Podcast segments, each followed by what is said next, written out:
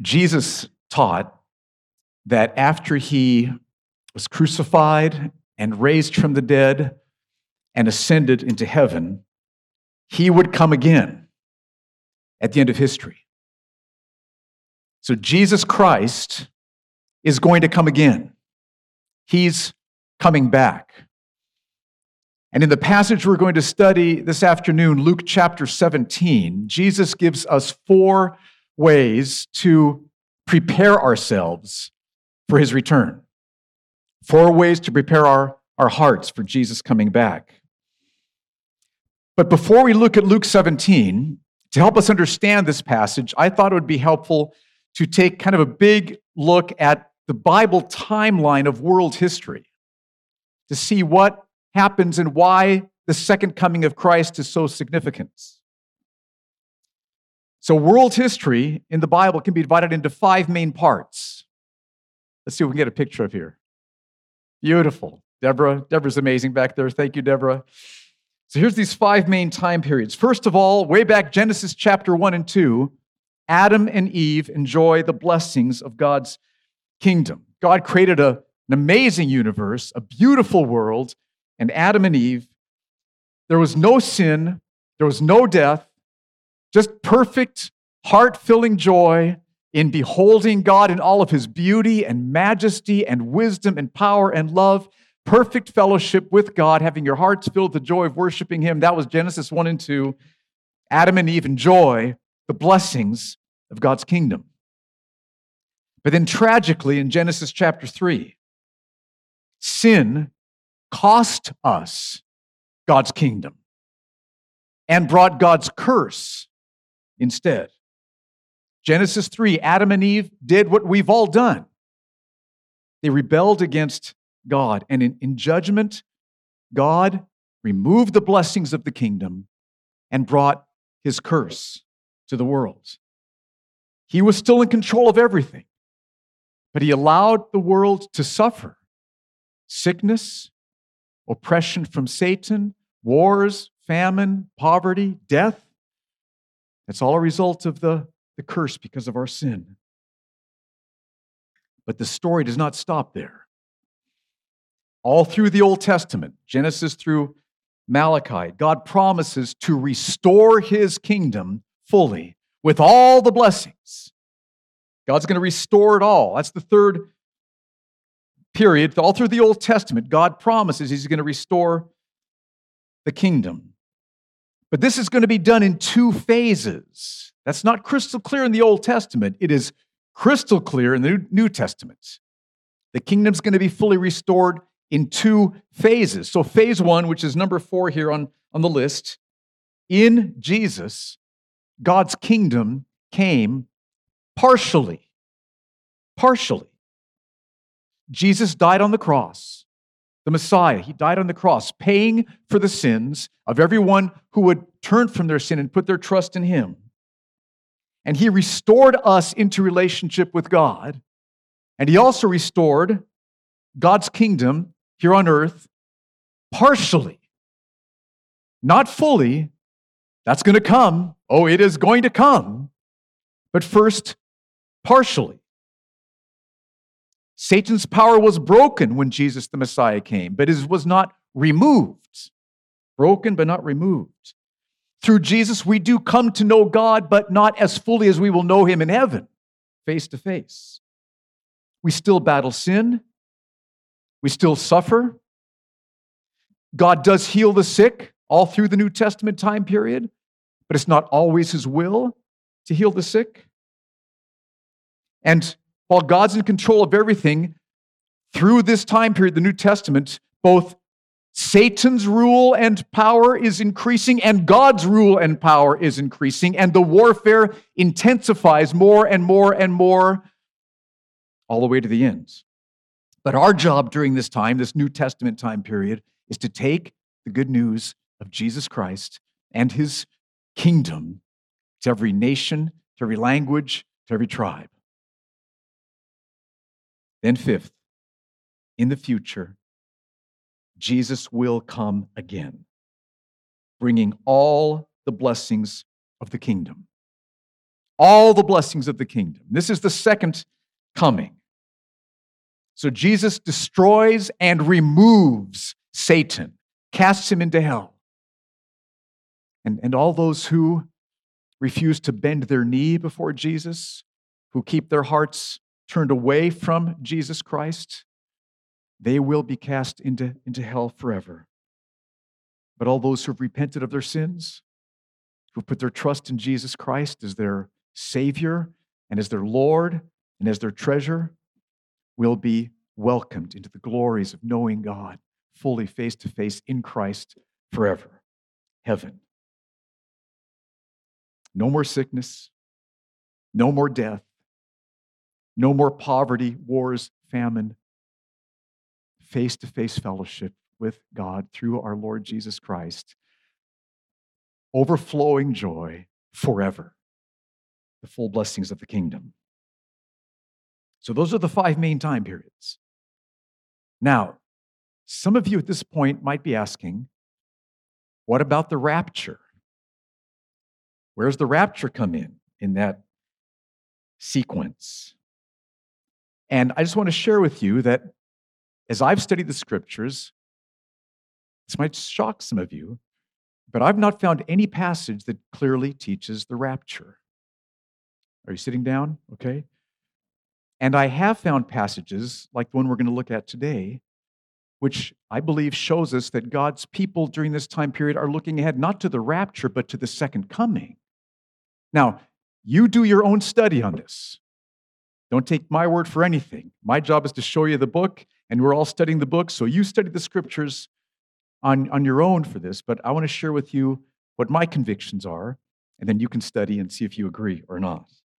So let's turn to Luke chapter 17, verses 20 through 37. Amazing passage.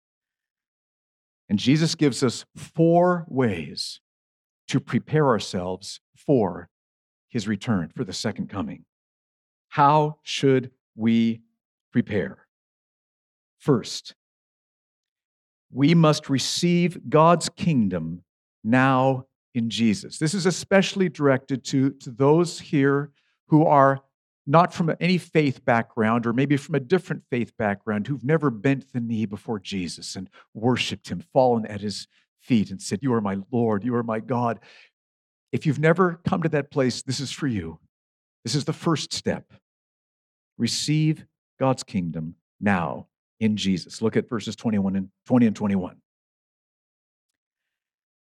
Being asked by the Pharisees when the kingdom of God would come, he answered them The kingdom of God is not coming in ways that can be observed nor will they say, Look, here it is, or there.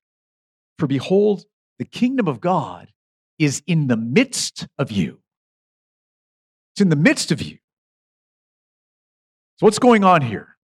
It's very clear that God's kingdom was here in the person of Jesus Christ. It had come in Jesus. I mean, just think about it. Everywhere Jesus went, he left like behind him dozens, hundreds, thousands of people who were healed of their sicknesses, who were freed from demonic oppression, who'd felt the forgiveness of God being poured out upon them, as Jesus said, Son, daughter, your sins are forgiven. Men and women who'd met God in the person of Jesus Christ. Wherever Jesus went, he left behind him hundreds of people who'd been transformed by the blessings of the kingdom as they put their trust in Jesus Christ. So the kingdom had clearly come in the person of Jesus. But the Pharisees were blind to that because of their pride. We've got our religion here, we've got our beliefs here. He's going to threaten everything. Uh uh-uh. uh. He's not, kingdom of God is not in him. They were blind to Jesus. And so they refused to admit that the kingdom of God was there in the person of Jesus. And so they asked Jesus, Jesus, when will the kingdom of God come? And Jesus tells them, the kingdom of God is in the midst of you. It is in the midst of you. Now, I should mention there's one version, the King James Version, which translates that, that the kingdom of God is within you. But that's, that's not the best translation. No other translation puts it that way. And there's two reasons why. One reason is because there's no way that Jesus would have said to the Pharisees, I mean, it's clear when you read about Jesus' interaction with the Pharisees, they were a sinful, unrepentant bunch. And there's no way that Jesus would say, The kingdom of God is within you. It wasn't within them. A second reason is that Jesus never talks about the kingdom of God coming into someone. We enter the kingdom. That's how he talks. The kingdom does not enter into us, we enter into the kingdom. And so it's impossible that Jesus meant that the kingdom of God is within the Pharisees. What Jesus is saying is that the kingdom of God is in your midst.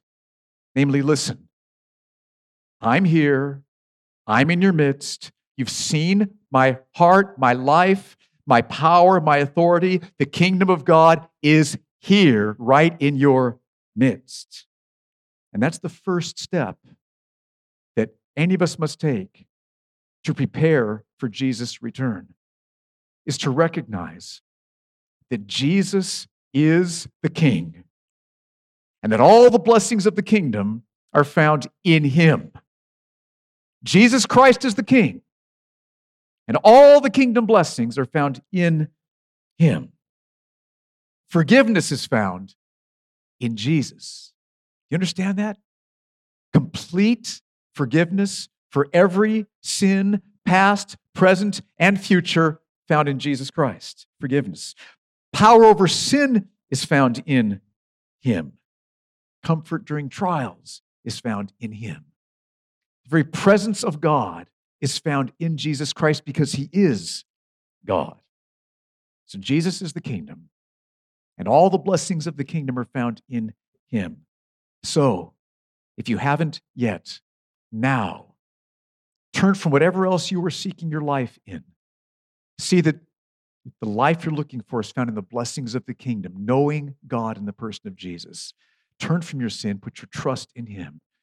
And when you do, you will feel His forgiveness coming upon you and His power starting to change you and His presence starting to fill you. You'll be transformed. Receive God's kingdom now in Jesus. That's where it all starts. Have you started? Are you receiving God's kingdom now in Jesus? A second step Jesus gives to us. Understand that Jesus' return will be visible to everyone. Everyone verses 22 to 25. And he said to the disciples, The days are coming when you will desire to see one of the days of the Son of Man, and you will not see it. Now, when Jesus talks about one of the days of the Son of Man, he's talking about the second coming.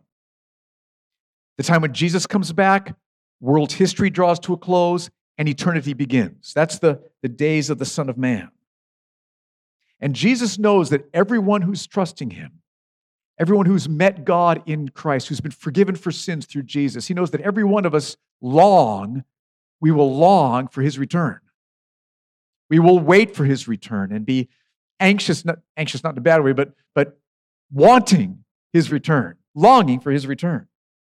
Satan destroyed, no more sickness, no more death, especially seeing God face to face. We long for Jesus' return, and that longing can bring us into a danger, which Jesus addresses here in verse 23. And they will say to you, Look there, or Look here. Do not go out or follow them. What's he talking about?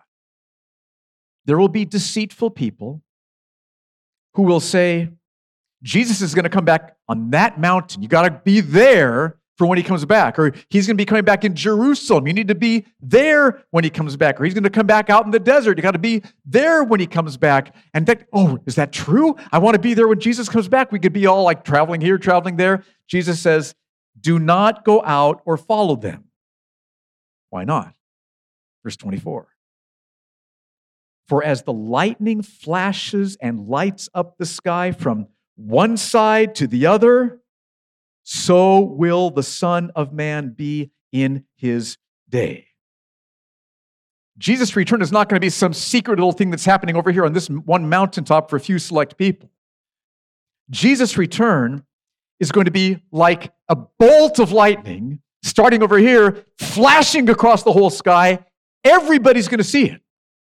That's Jesus' point. His return will be seen by everyone. He's going to return in blazing glory and majesty and authority, and everyone's going to see him. Glory, majesty. Everyone, all 8 billion people on the world, if he comes back tonight, everyone instantly, Jesus Christ is here. Everyone will know. Whatever religious background they're from, they will know. But now that emphasis on Jesus' glory and majesty and supremacy could take the disciples in a direction that Jesus doesn't want them to go in. And so he cautions them in verse 25. But, he says, first, he must suffer many things and be rejected by this generation. We could think, they could think, that if Jesus is so glorious, that when he returns, he's going to be seen by all 8 billion people on the globe, then there's no way someone that glorious is going to be crucified.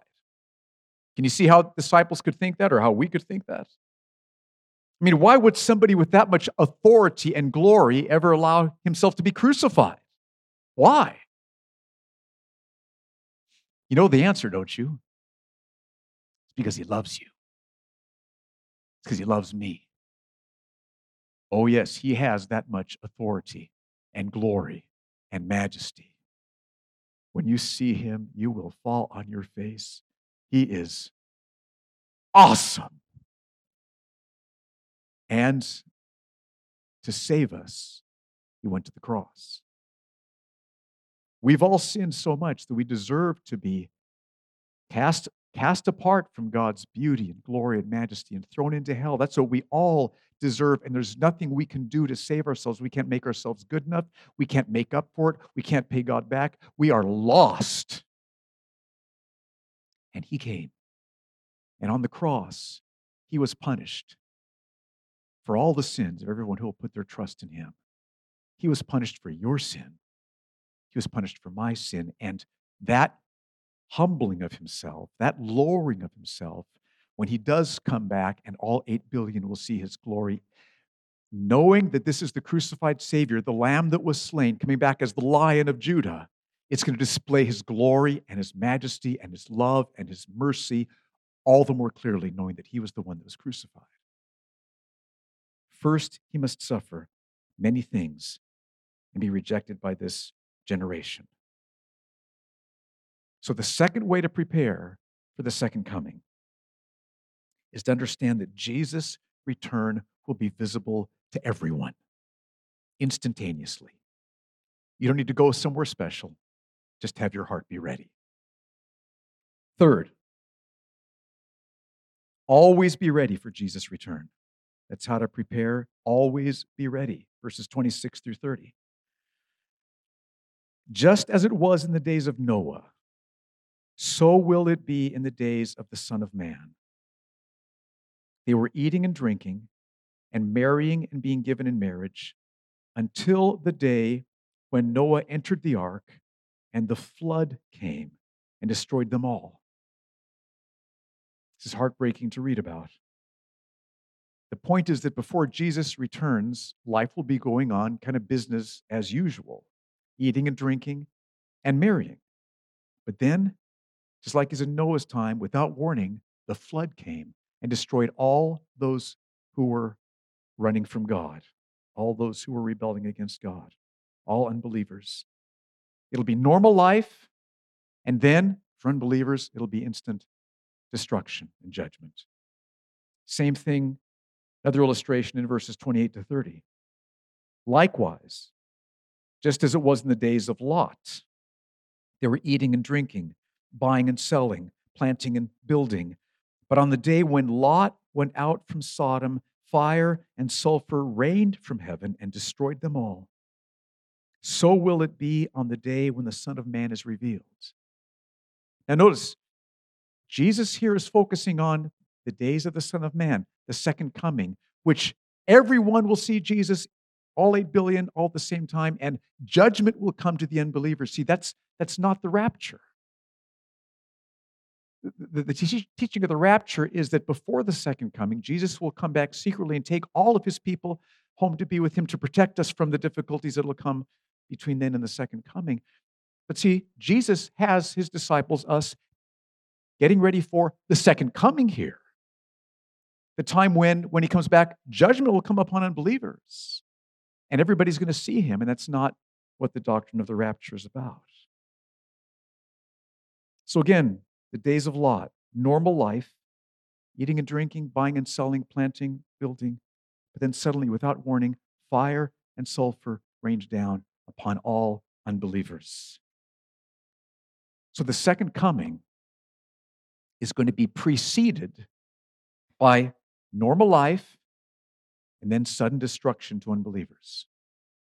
Normal life and then sudden destruction which means we're not going to know when he's going to come back. We're not going to know. Now, that might raise a question in, in, your mind, and that is didn't Jesus talk about wars and rumors of wars and famine and difficulties like that? And he does. But remember what he says after that. He says, But that is not the end. That's the beginning of the birth pangs.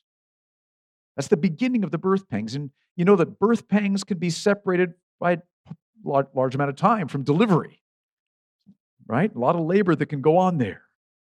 So, wars and rumors of wars and famine and those kinds of things are not a sign of the end, but they, they will be taking place throughout history up until the end.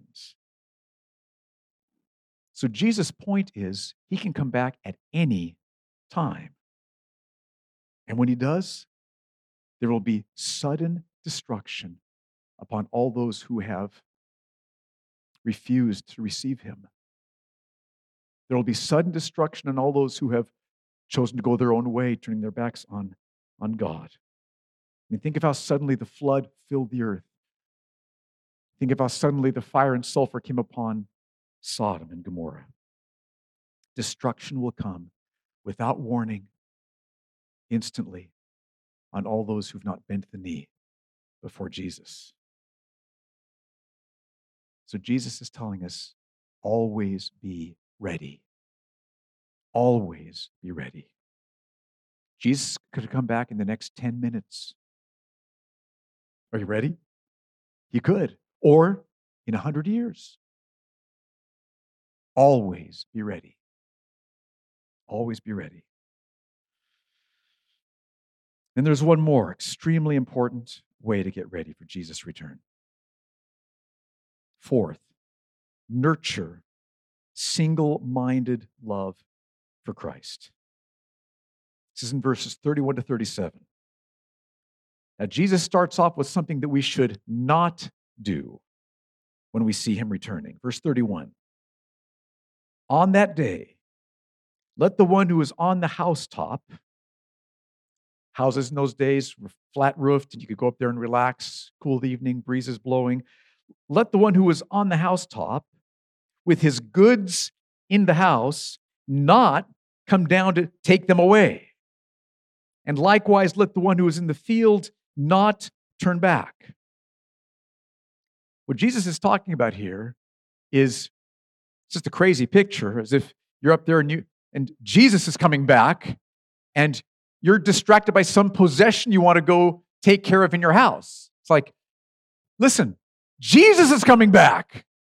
None of that makes any difference anymore. He's coming back. Are you ready for him? That's the question. And so Jesus' point here is don't let anything distract you. Don't let anything make your heart go after it more than going after Jesus. Nurture in your heart single minded love for Christ. See, if someone's on the housetop or they're out in the fields and Jesus is coming back and they want to just, just a second, Jesus, and they want to go do something else, They've got something that they're more concerned about than Jesus. And that's what he's warning us about. If someone is distracted by something else, that would show that they're not trusting Jesus. They don't understand all that he promises to be to them. They're not banking their hope, their hearts, their life on who he is. That's the problem. And why is that so serious? Verse 32 and verse 33. Remember Lot's wife. Whoever seeks to preserve his life, like, like Lot, Lot's wife did, will lose it. But whoever loses his life in Christ, in Jesus Christ, will keep it. Remember Lot's wife? Genesis chapter 19. God had told Lot that he was going to pour out fire and sulfur upon Sodom, the city of Sodom. But in great mercy, God says, Lot, get your family out of there. Wife, kids, get your family out of Sodom. But as they were leaving Sodom, Lot's wife looked back longingly, longingly at Sodom, which is not a city you should look back longingly on. She was looking back longingly, which showed that what she really loved was her old life in Sodom. And as a result, you know the story. She was turned into a pillar of salt, destroyed. Lot's wife wanted to preserve the life that she had in Sodom. That's what she loved. And as a result, she lost her life. And so Jesus is saying, don't do what Lot's wife did. Don't do what Lot's wife did. Instead, see that the life you long for, it's not found in anything in the world. Nothing around you is going to give you the life that you long for. The life that you long for is found in Jesus Christ, knowing Him, being forgiven by Him, reconciled to God through Him, knowing God in Him. That's where your life is found. When we see that, when we feel that, and when we nurture that single minded love for Jesus Christ, we find our lives. Then verses 34 to 37. I tell you, in that night, there will be two in one bed. Middle East cultures, women sleeping together, men sleeping together, that happened. There will be two in one bed. One will be taken and the other left. Now, some people see the rapture here. And again, this is an area where people can study the scripture and come to different conclusions. You do your study. I don't see the rapture there. Because remember, this is going to be a time when God's glory will be revealed to everyone on the earth all at one time. Everyone will know that Jesus is back. And it's the time when judgment will be coming upon unbelievers. In other words, this is the second coming. This is happening at the second coming, not, not, not during a rapture. So, this isn't a picture of believers being taken to heaven. But what does it picture? It's not an easy verse, neither is the next one. Verse 35 There will be two women grinding together, grinding cornmeal or wheat. One will be taken and the other left. A similar situation. So, what's going on here? I think we get a clue in verse 37. In verse 37, the next verse, the disciples say, Where, Lord? Well, what are they, what are they asking? Where what? I think the one taken from the bed, where will they be taken? The one taken from the mill, where, Lord, will they be taken? Where? Second coming, all of a sudden people are just like being taken. Where are they going to be taken? He gives the answer in verse 37. And they said to him, Where, Lord? He said to them, Where the corpse is. That's where they're going to be taken. Where the corpse is, there the vultures will gather. Again, this is not an easy verse to understand, it doesn't sound to me, corpses and vultures doesn't sound like heaven to me. It doesn't sound like heaven. It sounds more like hell. And I think what Jesus is saying here is that it's hell where people are corpses. They are dead in their sins and they are facing the judgment, God's judgment, symbolized by vultures forever. That's what's being described. Just like the flood at Noah's time, just like the fire and sulfur, Sodom and Gomorrah. That's what's being described here. Now again, you do your study, but that's, that's my conclusion. I think what Jesus is saying in this section is that his return is going to be sudden, and it's going to be without warning, and there will be no time to prepare or get ready at that point. Now, no one should feel like, well, Jesus, you're just being so harsh here. The reason he's telling us this is because he loves us. He doesn't want any of us to be unprepared. He has you here this afternoon so that you will be ready. Be ready when he comes. And if you die before he comes, you'll be really glad because exact same thing, you'll be ready, right? You'll be ready. So his point is that his return will be sudden, without warning, and there will be no time to get prepared or ready, which means we need to be ready now. And a crucial way to get ready is to nurture in our hearts single minded love for Jesus Christ. Passionate, fervent, single minded, white hot love for Jesus Christ. Kindle that, nurture that, strengthen that, grow that. That's how to get ready. So that when he comes back, we're not like, I need to go down to the house or I need to go do this, but we will be thrilled, running toward him, our Savior, our Master, our Jesus. So, how can we tell if we have single minded love for Jesus Christ? I would encourage you to take some time and ask yourself this question. Right now, in your heart, what do you desire more than Jesus' return? What do you desire more than Jesus' return? If we're honest, we will all admit that we have times when we desire other things more. We all do. I do, and you do. Let's just make sure we're clear about that. But we shouldn't.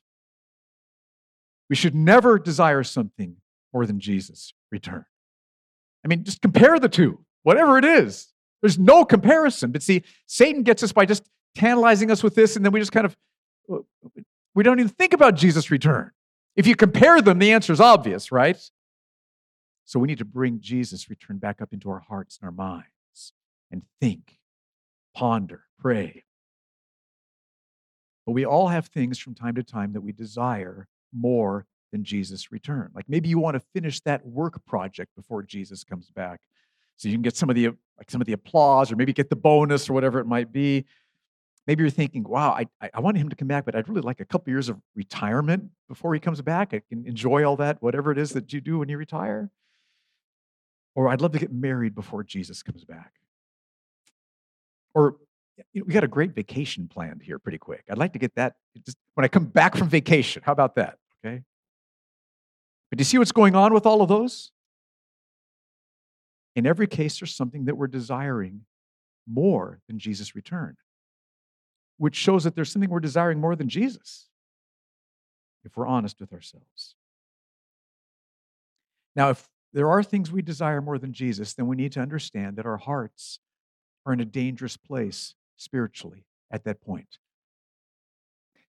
Not because you earn heaven by loving Jesus so much, that's not how we get into heaven. It's not how we get forgiven. We're forgiven one way by trusting Jesus.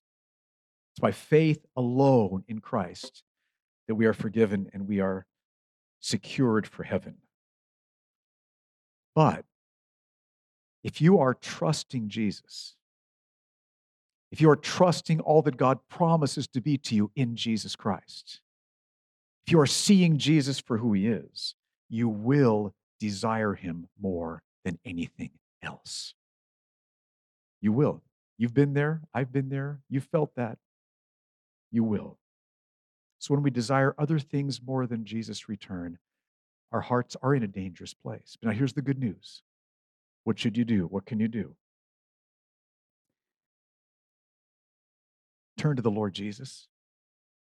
Everything you need to get your heart reoriented is in Him. He's standing before you with His arms open, saying, I will take care of that. I will help you. And so we turn to Him. And the first step is we confess I'm loving this more than you right now. I'm desiring this more than your return right now. Help me. Forgive me. Wash me. So you confess, and then you ask, Lord, bring your power upon me. By, by the power of the Holy Spirit, take your word now and change this heart. I love the psalm. This, the law of the Lord is perfect, restoring the soul. Don't you love that? God's word changes hearts.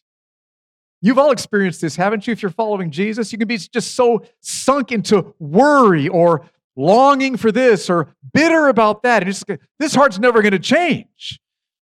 And you open up God's word and you pray, and God just starts to work. The word of God, empowered by the Spirit, changes hearts. The law of the Lord is perfect, transforming the soul. And so ask Him to help you by the power of the Holy Spirit through the word. And then open up the book. Open up the Bible. Focus on passages about who Jesus is, and especially passages about his return. And study those passages. Pray over those passages. Memorize those passages. Think deeply about those passages. And I promise you, as you do prayerfully before the scriptures, God will, by the power of the Holy Spirit, use those scriptures and your heart will change. You will start to feel your heart loving Jesus more. And what was I thinking? Desiring that more than his return. And oh Lord Jesus, you are glorious. You are beautiful. Thank you. I love you. And you'll be restored. Your heart will be, spiritual heart, beating again like it was supposed to. Okay? That's how it works with the word. So we come as we are. He will help us. We confess, we ask for his help, then we open up the scriptures. And he, by his power, will transform our hearts. So I want to urge you take some time for an honest inventory of your heart. What's going on? What are you desiring more than Jesus' return? So, Grace Church, Jesus Christ is coming back. He loves us, and so he gave us this teaching from Luke 17 to prepare us for his return. So, receive God's kingdom now in Jesus. If you've never bent the knee before Jesus before, that's where it all needs to start. You see who Jesus Christ is. You are a sinner in need of forgiveness. He came and He died on the cross. He rose from the dead. He will forgive you. He will start to change you and He will fill you. And so you bend the knee and you trust Him and you will enter into the kingdom. That's where it starts. Receive God's kingdom now in Jesus. And understand that Christ's return will be visible to everyone. Don't be distracted by, oh, oh he's coming back over here, or he's going to be coming back. Everyone's going to see. Third, always be ready. Always be ready for Jesus' return. He will come back without warning. Always be ready. And then, fourth, I think most important, nurture single minded love for Jesus Christ. Jesus loves you. That's why he had you be here. That's why he taught Luke 17. That's why the Holy Spirit had Luke include those verses in the gospel, because he wants us to be ready. So, Grace Church, be ready for Jesus' return. Let's stand together.